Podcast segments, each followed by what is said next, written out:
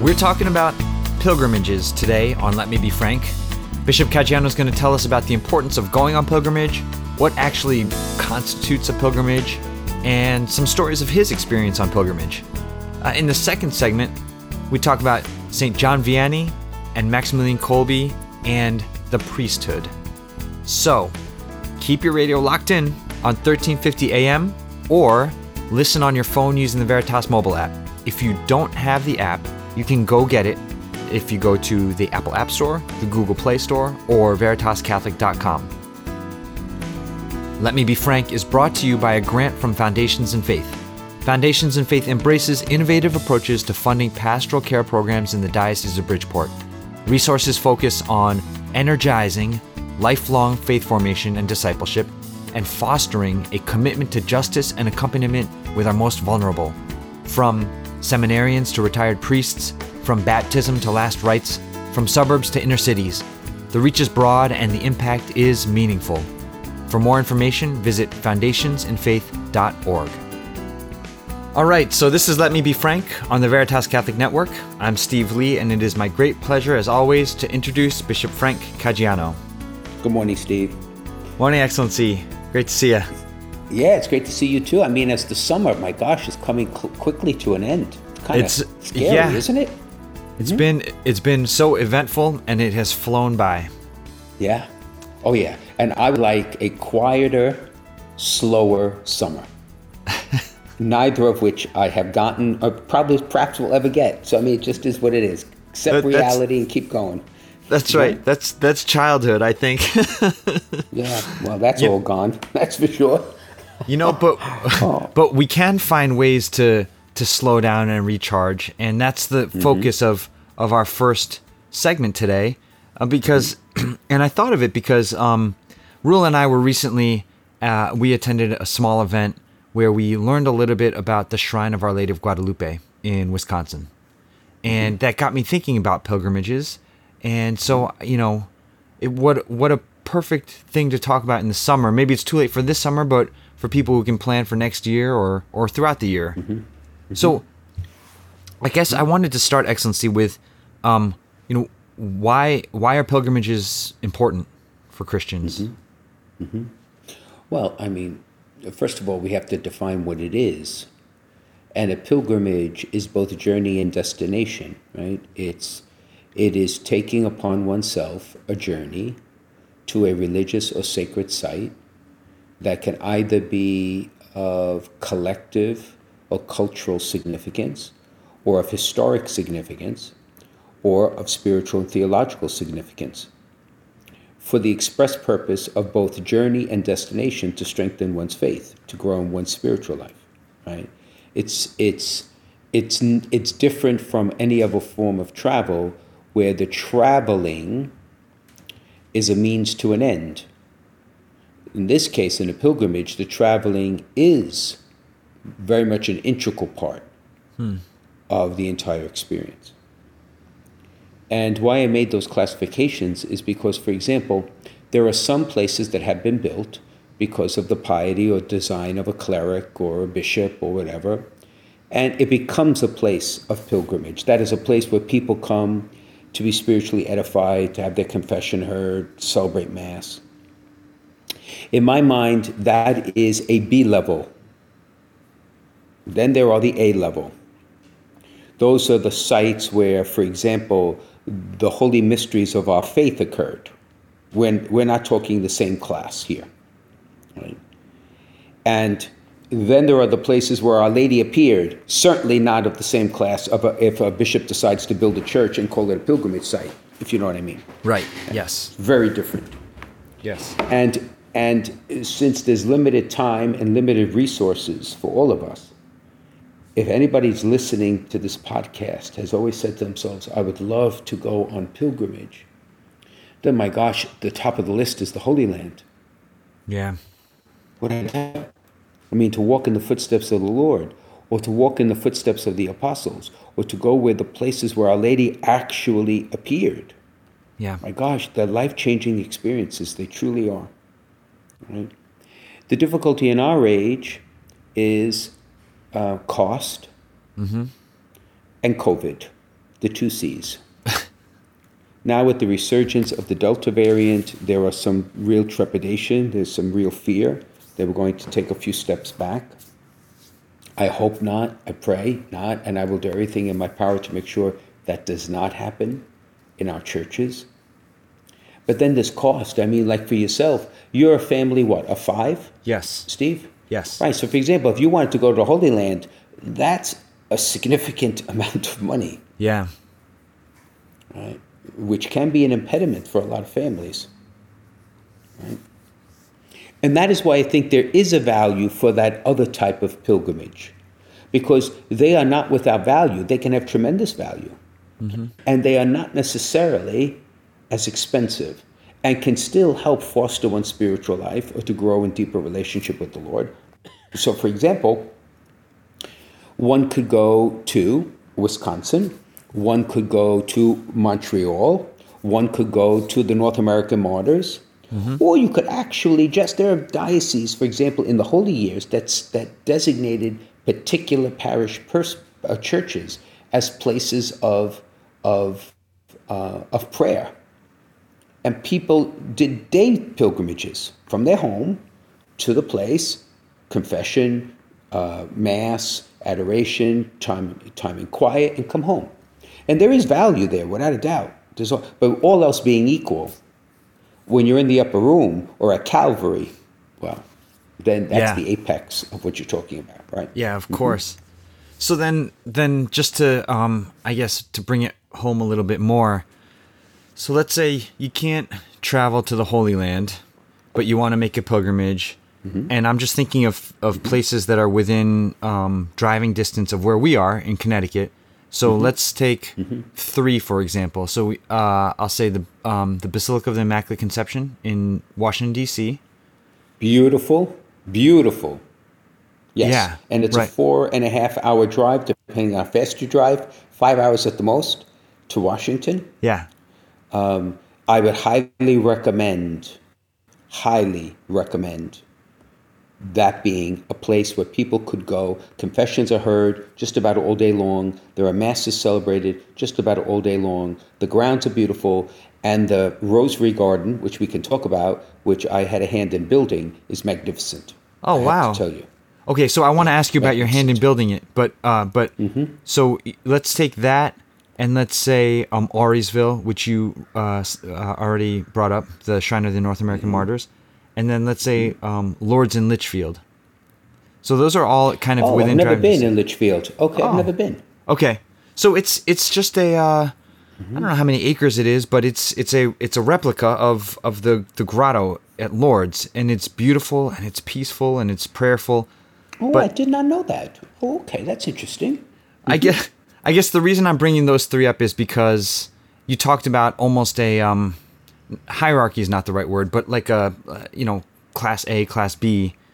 Would you say out of those three, let's say the Auriesville would be more significant because actually saints actually walked and died there?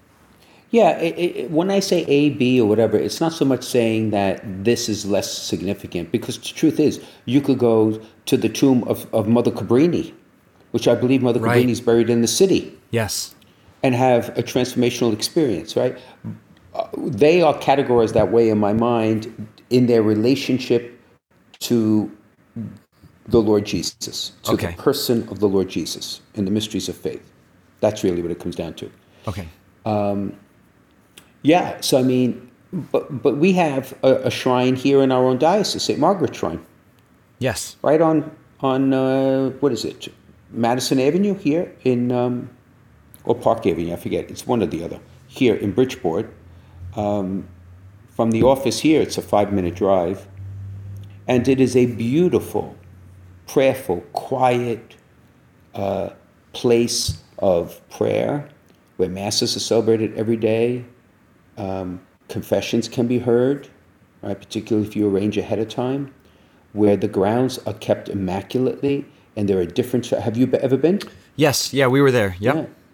And all the different shrines, and more are being built to the different saints. I mean, it's a beautiful place. And, and again, you don't have to travel very far. It doesn't cost anything except the gas in your car, but you can spend the day in reflection and prayer.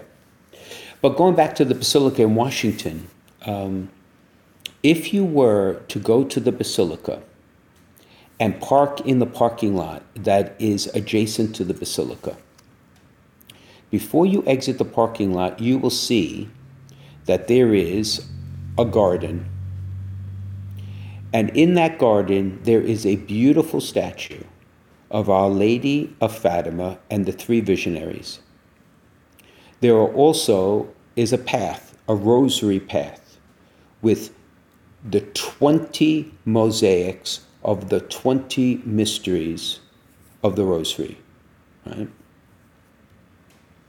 And then there's a beautiful marble depiction of the crucifixion. And the landscaping is absolutely breathtaking. And why that is there is because in the long-term planning for the for the basilica, um, the hope would be that every pilgrim would go through that garden almost as a preparation to enter into the basilica. And more construction is underway. But I was asked to be part of the group that um, designed the garden. And I raised money for it. It was the Oh, wow. tremendous generosity of a single family that gave $900,000 towards that. And it really is just a beautiful oasis in, in Washington outside the Basilica.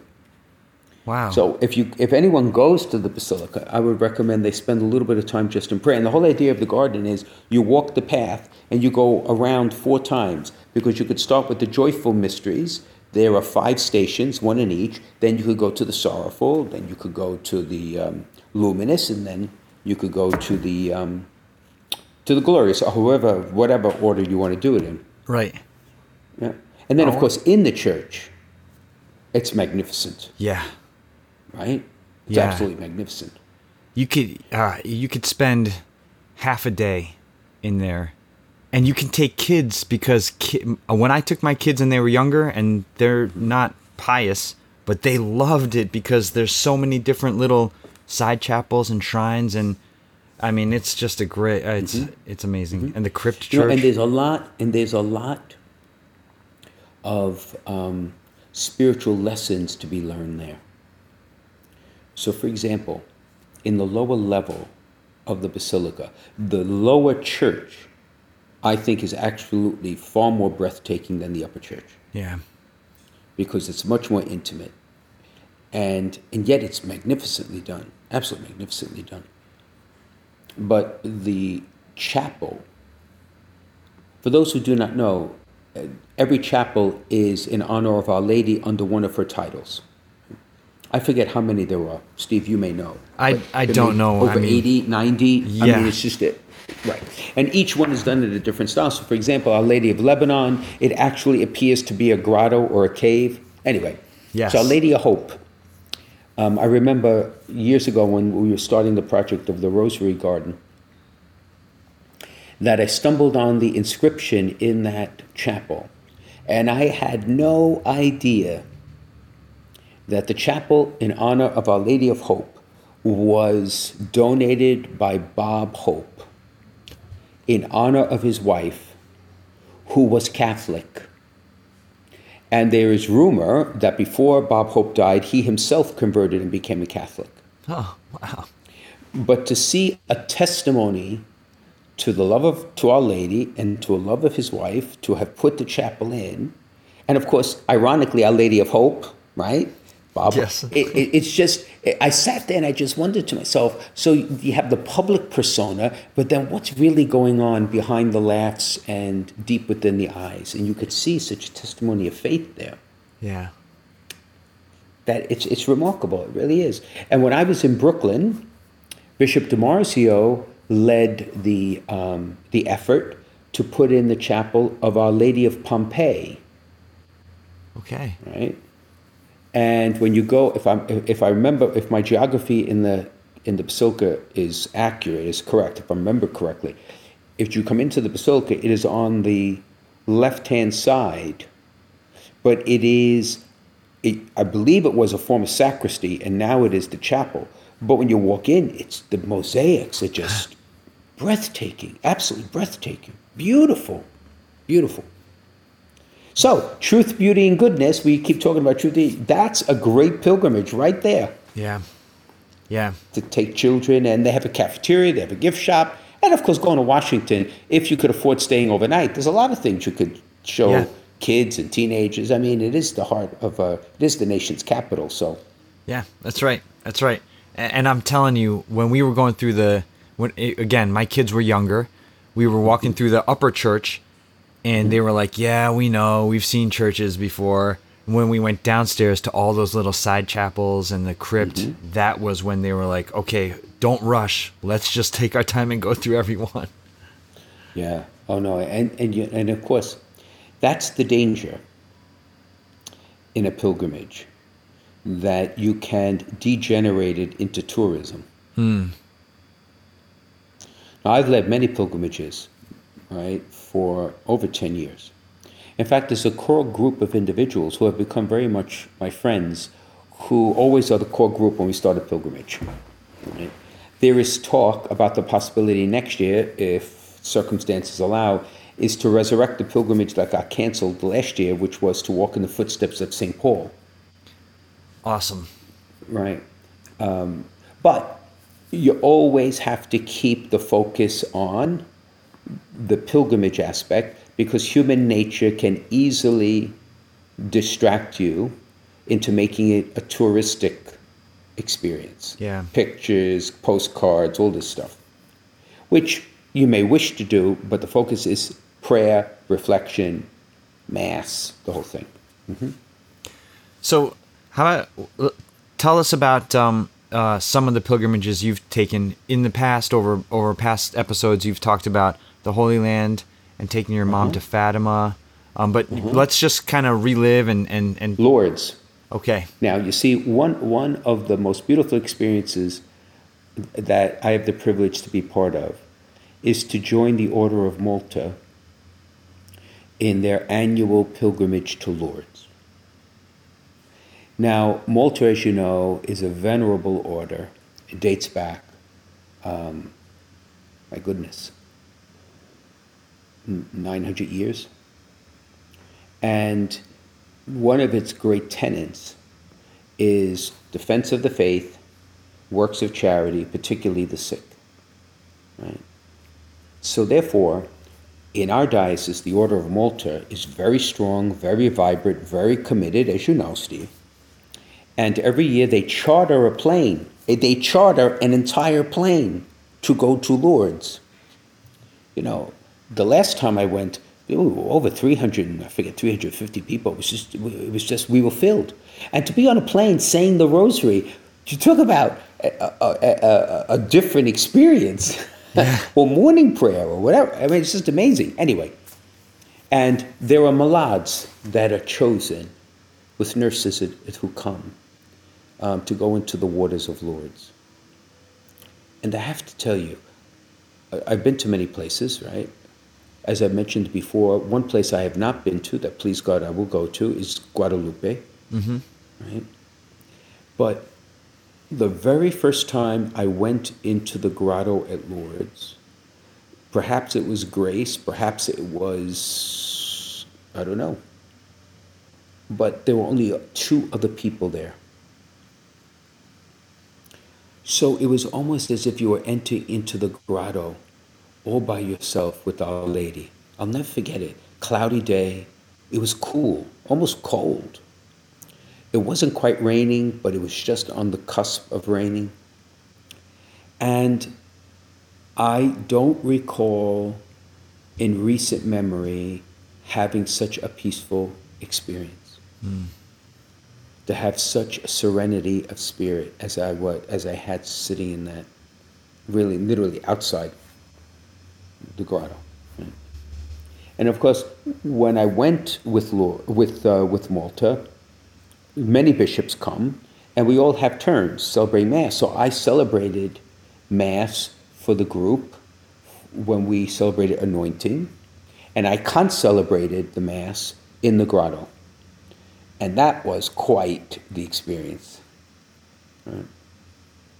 So, so I've been to Fatima a few times, Rome a number of times, Holy Land twice. And Lourdes I forget how many times I've been there, maybe two or three at this point. Um, so please God, this coming April, I'll be able to join Malta to go again. Yeah. But the two that I have not been to is Knock and Guadalupe. And Knock, again, was on the calendar to lead a youth retreat, and that got canceled, so perhaps that may be rescheduled. And then Guadalupe. Medjugorje, I've not been to. And sooner or later, please God, I will work my way there. What places have you been, Steve? Pilgrimage Yeah. sites. I've been to well, so Rula and I were gonna go to Lourdes last year, but they shut it down because of COVID COVID. um, with with Malta. Um, but uh, I've been to Fatima. I went as a as a teenager with my family. Um, and Rome. I went a few years ago with uh, with my son and a group of teenagers, and and uh, w- one of your priests here in the diocese took us. And yes, of course he did. That was that was actually a really amazing trip. Actually, I went to Rome again once when I was a teenager with my family. But you know, actually, now that I think about it too, Rula and I took our honeymoon. We went uh, on a tour through the Greek islands for our honeymoon, and it actually parts of it turned out to be almost a pilgrimage because we went to see Ephesus. We Love went. it. Yeah. Yeah, Love it. which yeah, we've talked about excellency. I mean, that's um, that was amazing. And we also uh, on that on our honeymoon, we went to see Patmos. Oh, I've not been. Yeah, that was really beautiful. That was shorter a shorter visit than uh, the Ephesus visit was because there's not as much to see. But um, but to stand in the cave where John was sleeping and wrote the Revelation, and to see the view out that he was living with just down the mountain of the water, it, it was uh, it was pretty awesome. So Yeah. and then a lot of local stuff. One place I would love to go to, that I'm not even sure geographically they know where it is anymore, is Hippo, Oh because of the connection to St. Augustine. yeah, He's our patron here in the diocese. I have tremendous, I mean, Augustine is just a towering figure, my goodness. I mean, there's no way to describe it. Um, but I'm not even sure geographically people know where it is, to be honest. But yeah. That that would be like on the on the l- lower end of the wish list because Our Lady always comes first. No, no offense to Saint Augustine, Our Lady always comes first. You know, I would love to. I still haven't been to the Holy Land, Excellency, which you know, obviously we it's a bucket list pilgrimage. So why don't we do a Veritas pilgrimage to Holy Land? let's do it. Huh? Yes, yeah. It'll Let's change your life. It'll change your life. I believe it. I, I can't. I, I pray that I'm able to do it. You know, I also have talked about um, my son now, who's a my oldest son, who's a sophomore in college, or gonna be a sophomore in college. He he was talking this summer about possibly after he graduates, taking a month, and he said, "Hey, Dad, do you think the family could maybe walk the Camino?" and I was like, "Wow, that would be pretty awesome." But have you have you ever done that, Excellency? Oh, you know, I, I, I may have mentioned this to you. I was scheduled to do it for 10 days with young people. Mm-hmm. And it was going to be a documentary. Yeah. Of their experiences, um, their reflections, my reflections, their coming to my funeral when it was over. The whole thing was going to be a documentary. okay. Uh, but then, then I was transferred to Bridgeport. Okay. So that never went through. So the answer to that is no. And I, and I must tell you, I would hesitate doing it now, given the shape in which I find myself. All kidding aside. You know, 10 years ago, 20 years ago, but right now, so you could do it for a smaller period of time. Yeah. A an older, I'm not old, but an older person who's in great shape and could do it. But I am not in the best of shape. I don't do a lot of walking. I, I gave up the gym almost 11 years ago. So to even do 10 days of walking at 30 miles a day, It's a lot. Yeah. Yep. you got to, you really have to prepare for a good amount of months, right? At Yes. least. So you could do it. You're young. Your son is young. Yeah, you go. Take photos. I'll just it, pray for St. James intercession. Let me meet you there in a cafe. but maybe like a three day one. Yeah. But even three days is 90 miles. That's also a lot of walking. You know, how about um, how about the idea of going to um, Poland, Excellency? Well, World Youth Day took me to Poland. Okay. So Did I've you get to- Krakow. Did you get to do? Did oh you, yeah, oh yeah, yes. Well, yes, to the extent yes. Um, some of the sites related to John Paul we went to. Uh, we've talked about going to Auschwitz. We went there, Mm-hmm. which was quite the uh, a d- very different type of pilgrimage. Mhm. Um, but even in those places, with the profound evil, they're very instructive. Right? Yeah. there is very little possibility you want to be a tourist there. If I were to go back to Poland, I would go back to Auschwitz because we could not get into the room of Maximilian Kolbe, who we will talk about in our Right. second segment. Yes. Yeah, that was not the case. So I've been to Poland. Um, so, uh, is there any others? I wonder. I'm sure there are other sites. There must be many sites. Huh? I mean, the largest Christian church in the world, the largest Catholic church in the world, is in Africa, if I'm not mistaken. It's in the Ivory Coast. Yeah, it's dedicated to Our Lady. It's larger than St. Peter's. wow. Mm-hmm. Wow. Huh. We'll have. I'll have to look it up. Yeah, I, I, I stumbled on it when it, in fact, the president, it was the president of the country that built it. And I believe John Paul was Pope, and, and he, he did not visit it, I don't think. But he, he imparted his apostolic blessing uh, for its dedication. Someone from Rome went for the dedication. But from what I recall, it is, it is physically bigger footprint than St. Peter's Basilica. That's that's amazing because St. Peter's is huge. St. So- Peter's is proportionally perfect too, as we've talked about. So that's the other thing. It's deceiving because when you walk in, you don't realize how big it is. yes. And again, you go to St. Peter's not for the well, the church is beautiful. You go there for the tomb, Yeah. St. Peter. Yeah. Yeah. Mm-hmm. I mean, talk about pilgrimage. We didn't talk about Rome, but we talked about it many times uh, over the past couple years. So, Excellency, let me let, let me take a break here, um, uh, and then when we come back, we'll shift gears and we'll talk about the priesthood. Mm-hmm. So, you're listening to Let Me Be Frank with Bishop Frank Caggiano on the Veritas Catholic Network. We will be right back. Catholic radio works, and now we have it here in Connecticut and New York. It's been seen around the country that there's no better tool for evangelization. Where there's Catholic radio, the folks who listen deepen their faith, families are strengthened, parishes and communities flourish. So, let people know you're listening to Veritas, tell your friends to tune in, and let's make an impact here for Jesus and His church. This is Steve Lee for Veritas Catholic Network. Okay, welcome back to Let Me Be Frank with Bishop Frank Caggiano.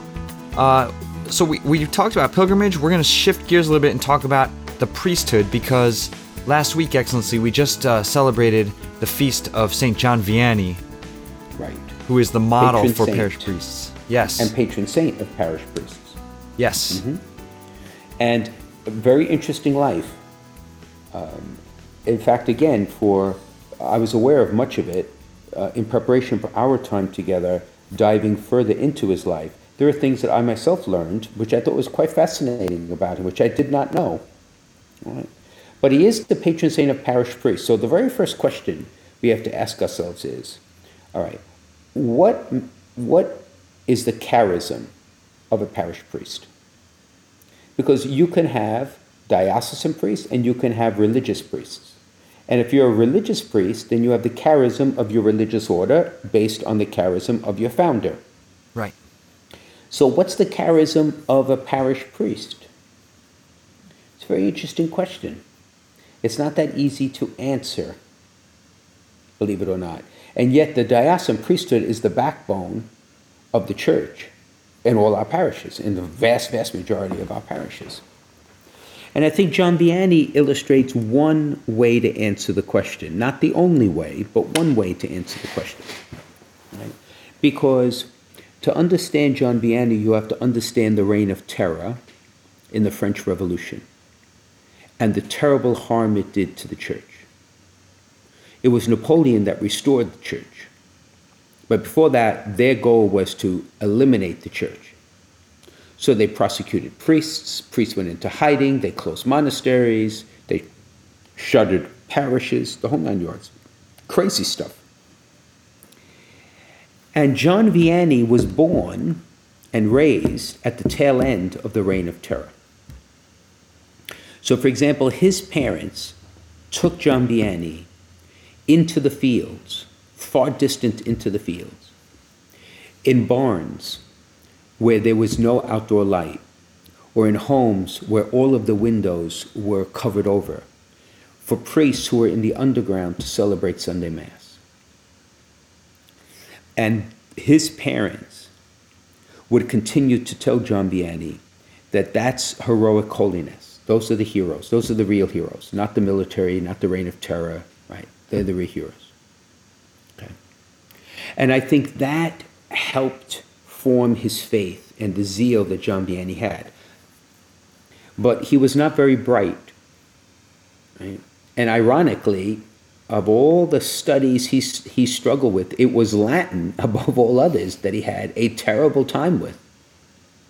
Now, in those days, if you could not be fluent, at least rudimentarily in Latin, then how would you celebrate the sacraments? How would you celebrate Mass? How would you? I mean, you couldn't. When he became older, another thing I did not know until I did the research, he was a draft dodger, John Vianney. Did you know that? I did not know that. yeah, because he was drafted to be part of the, well, the, uh, I'm going to say the military apparatus that was doing this reign of terror. And so he, he ran. He ran. He took on an alias name he was 14 months, um, I was going to say on the run, but he was 14 months in the distant fields. Huh. Okay. Where in the winter in particular, no one was going to find them. But they gathered together. And they weren't like, you know, the 1960s. No, they gathered together and they were men of faith. They prayed together right? They, they did theological reflection because he wanted to be a priest. Many of them wanted to be priests. So it, it's, it's a very particular type of deserting. And when amnesty was given and he returned, he went into the seminary. And it was a fight for this man, a fight, a fight to get ordained. Interesting also, I did not know, John Vianney was Third Order Franciscan. So the humility that the man had, right, the attention to the poor, simplicity of life, mortification of his life, have a lot of echoes of St. Francis. Okay. He was ordained. He went to a town. Okay. The name of the town was, Steve? Ars. Ars.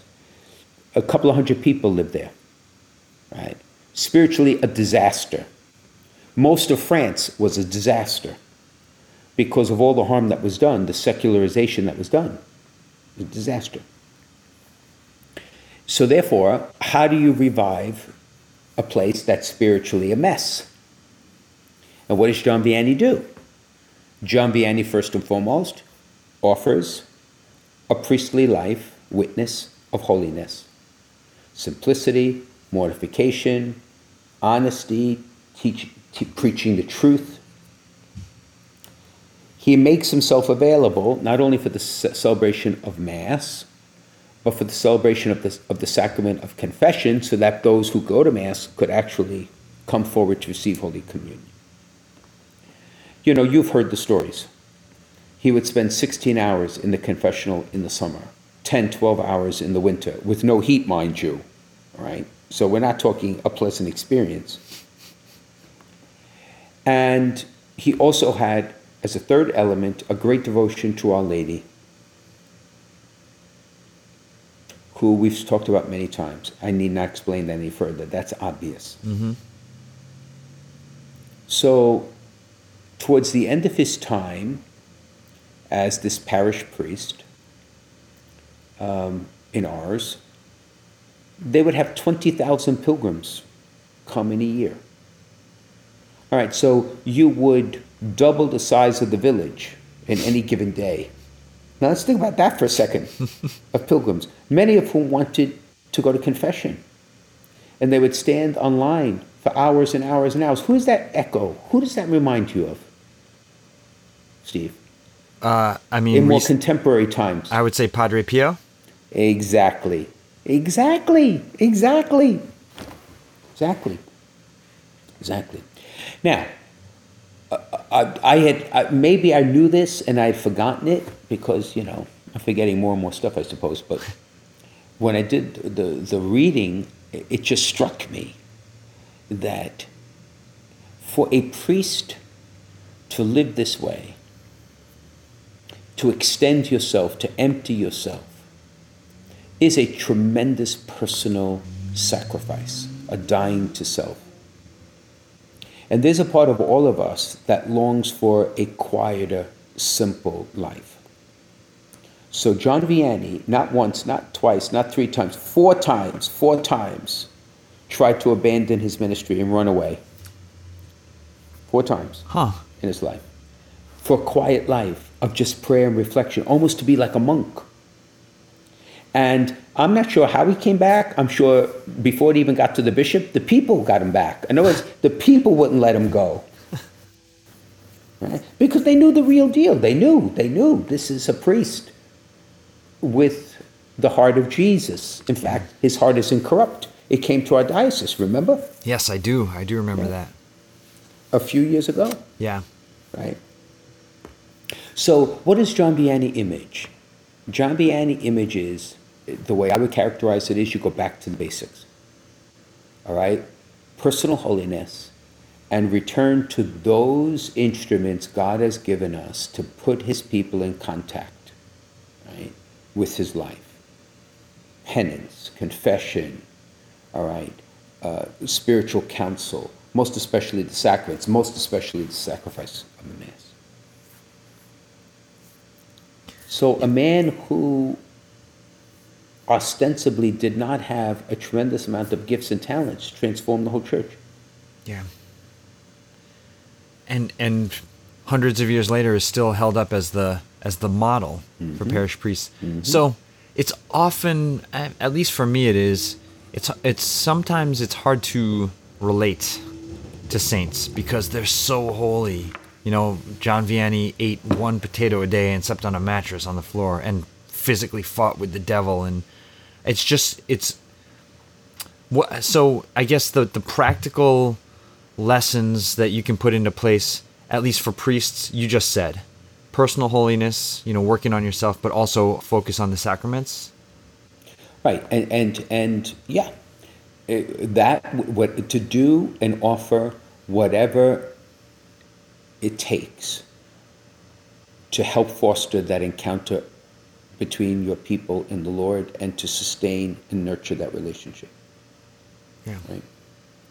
You know, the interesting thing, Steve, is John Vianney has a very clear image of what priesthood is like, parish priesthood. But there are other ways to live priesthood as well. And it is never this or that, it's always this and that, yes right? So there are also tremendous priests who are teachers, right? University teachers or theologians who have profound impact on the life of the church, but did not spend 16 hours in the confessional. Of course, they heard confessions, still by Right. mass, right? So that's another way to live priesthood. Or you have the great founding priests of orders, or movements, or ecclesial, you know, uh, communities. So it, it's always a mistake to say this is the only way you could live. And that's not the case. right There are elements in priesthood that should be true, and per- personal holiness in every priest and bishop, without a doubt. But then, given gifts and talents, there are different ways to add up to the great mystery that we're contributing to in the mystical body of Christ. Yeah. Yeah. Um, uh, and how about um, how about for for people like me, lay people? What specifically do you think I should look at John Vianney's life and say, you know what? I you know here's what I can apply from that. Well, um, read what he wrote and preached, for one. and follow his example. Because I think in the end, whether you have the privilege of being in the company of good bishops or mediocre bishops or worse, or good priests or mediocre bishops or worse, there is no impediment for you and every member of the church to seek radical personal holiness. There's no impediment. Yeah. Right. The tools are there to do that. So I think one of the lessons from John Vianney is everything is built on your pers- eh, on that pursuit, on that because that roots you in your relationship with the Lord. So that is why John Vianney was able to sustain what he did. That's why he could only eat, uh, let's say, as you mentioned, one potato and still have energy to do what he did because it was the Holy Spirit working in him. So whether you're a priest or a religious or a layperson, I think we share that. Remember, I told you that's the dynamite of Vatican II about four or five weeks ago when we spoke about it. It's Yes. the universal radical call to holiness. Yes. The John Yep. Vianney shows very clearly that we need to live this way. And then you have to uh, pray, please God, that you'll have priests to whom you can turn who will nurture you as a good spiritual father, lead you to the sacraments and offer them to you, your family, our people, right? And be able to be there in times of confusion and doubt, almost as a spiritual director, which is what a spiritual father is. Yes. Yep. Yeah. Uh, yeah, because um, as you alluded to just now, Excellency, Lumen Gentium said that we're all, we all inherit a priesthood through our baptism, right? It's a different kind of priesthood. Mm-hmm. Right. Because we all, in some way, shape, or form, offer the sacrifices of our lives to the sacrifice of Christ. But that is qualitatively different than in ministerial priesthood, Yes. being configured to Christ the priest and to be the agent of that action on behalf of God's people. It's, it's qualitatively different, but the dynamic is rooted in the same right? So if a priest, okay, is not offering his life in service to his people, then I'm not exactly sure what spiritual benefit celebrating Mass will have for him personally when he enters into the mystery and has the privilege to, in an unbloody way, represent the sacrifice of Christ, his passion and death and resurrection to his people Yeah. in Mass. Yeah. Um, and you said that there's there's lots of different ways that the priesthood can mm-hmm. manifest itself, and so we J- John Vianney was one, Maximilian Kolbe mm-hmm. was another. Now, Maximilian Kolbe is, without a doubt, my goodness gracious, right? Talk about a totally different context. well, first of all, let's state the obvious. He's Polish, as you know, uh-huh. and he is famous for exchanging his life at 47 years old in Auschwitz in the concentration camp for a Jewish man who is both husband and father. Yes. Now, interesting. He is a Franciscan. Tremendous devotion to Our Lady. John Paul called him a martyr of charity. Now, we'll, we're going to come back to that in a second. All right? But talk about a brilliant man, a doctorate in philosophy, and a doctorate in theology, both. Both. Wow. Okay? And because of his great devotion to Our Lady, which he wanted to instill in, in the Franciscan order, right, even more so, um, he started a radio station, started a magazine, started a newspaper. I mean, you talk about communication. He was Yes. the communicator, right, in his own time. Yeah. Right? Yep. And isn't that true that he claimed? Are you familiar with the story about a vision that he had with Our Lady when he was young? When he was a kid. Yeah. yeah, do you, what a t- story. tell us the story, Steve. Do you know the story? I do. I, I, if I if I forget things, uh, obviously, Excellency, fill fill it in. But when he was a child, um, Our Lady appeared to him in a dream, and she was holding um, a white crown and a red crown, and she said, she basically said, pick one of these. Will will you take one of these?" And the uh, the white one was for purity, and the red one was for martyrdom. Mm-hmm. And uh, and when he was a kid, and he said, um, "I'll take both." Mm-hmm. And and he got both. Exactly. Right. By the way, Maximilian is not his baptismal name; it's his religious name. Right. Um, he entered uh, the order with his brother. I think his elder brother also joined at the same time he did. Now, interesting events. You know, you look back at your life, I look back at my life, there are events that happened that, you know, kind of moved the direction of your life in a very certain way. So, what you described as this vision, I think it was 12 or 14 years old. Certainly. The other thing that happened in his life was that his father was hanged.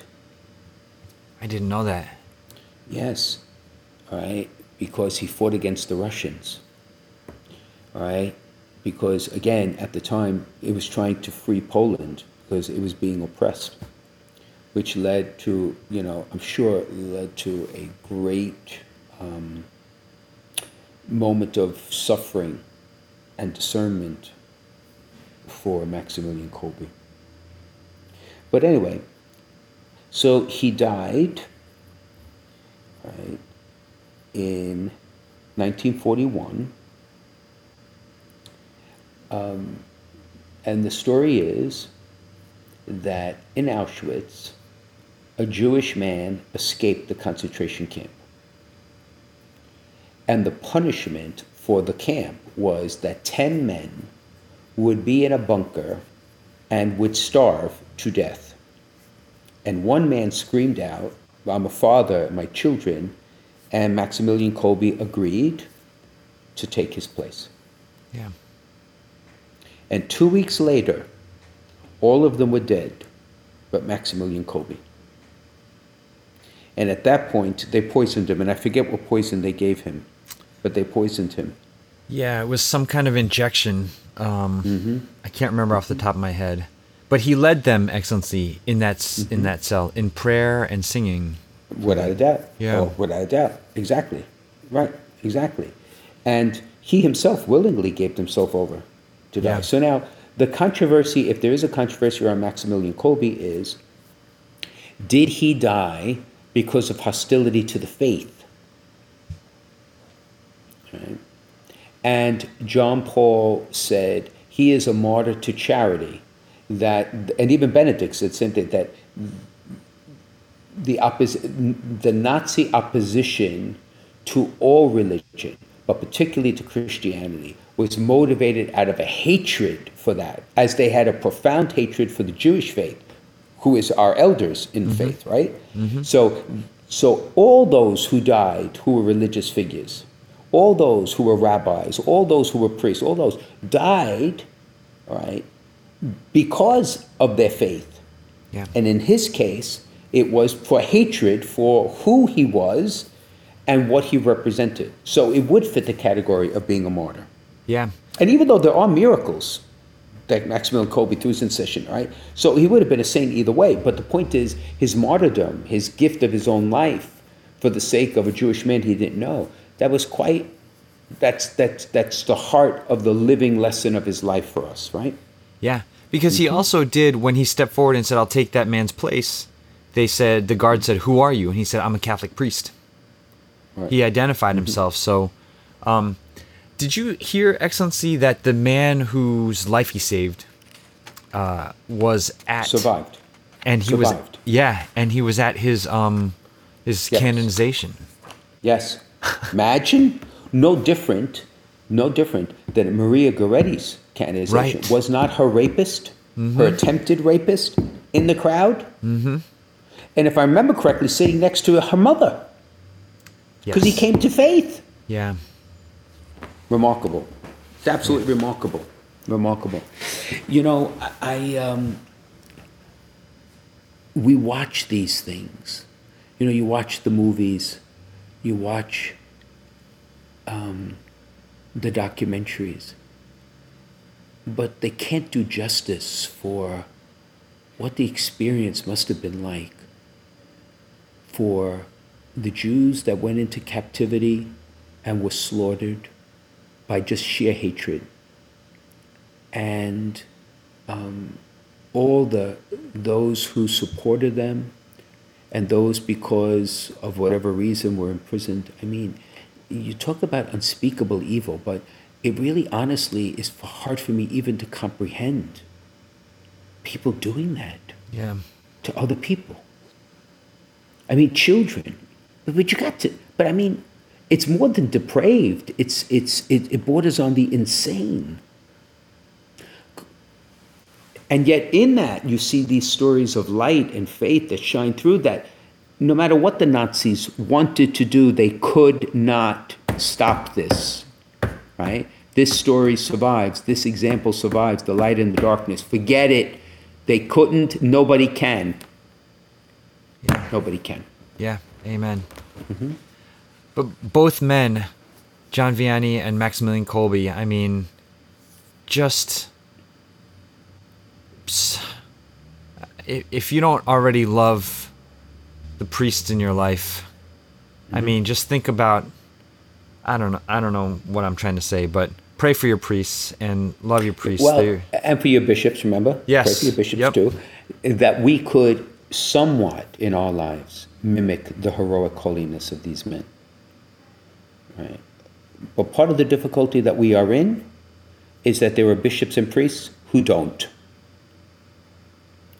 And because they don't, we have the difficulties we have. yeah.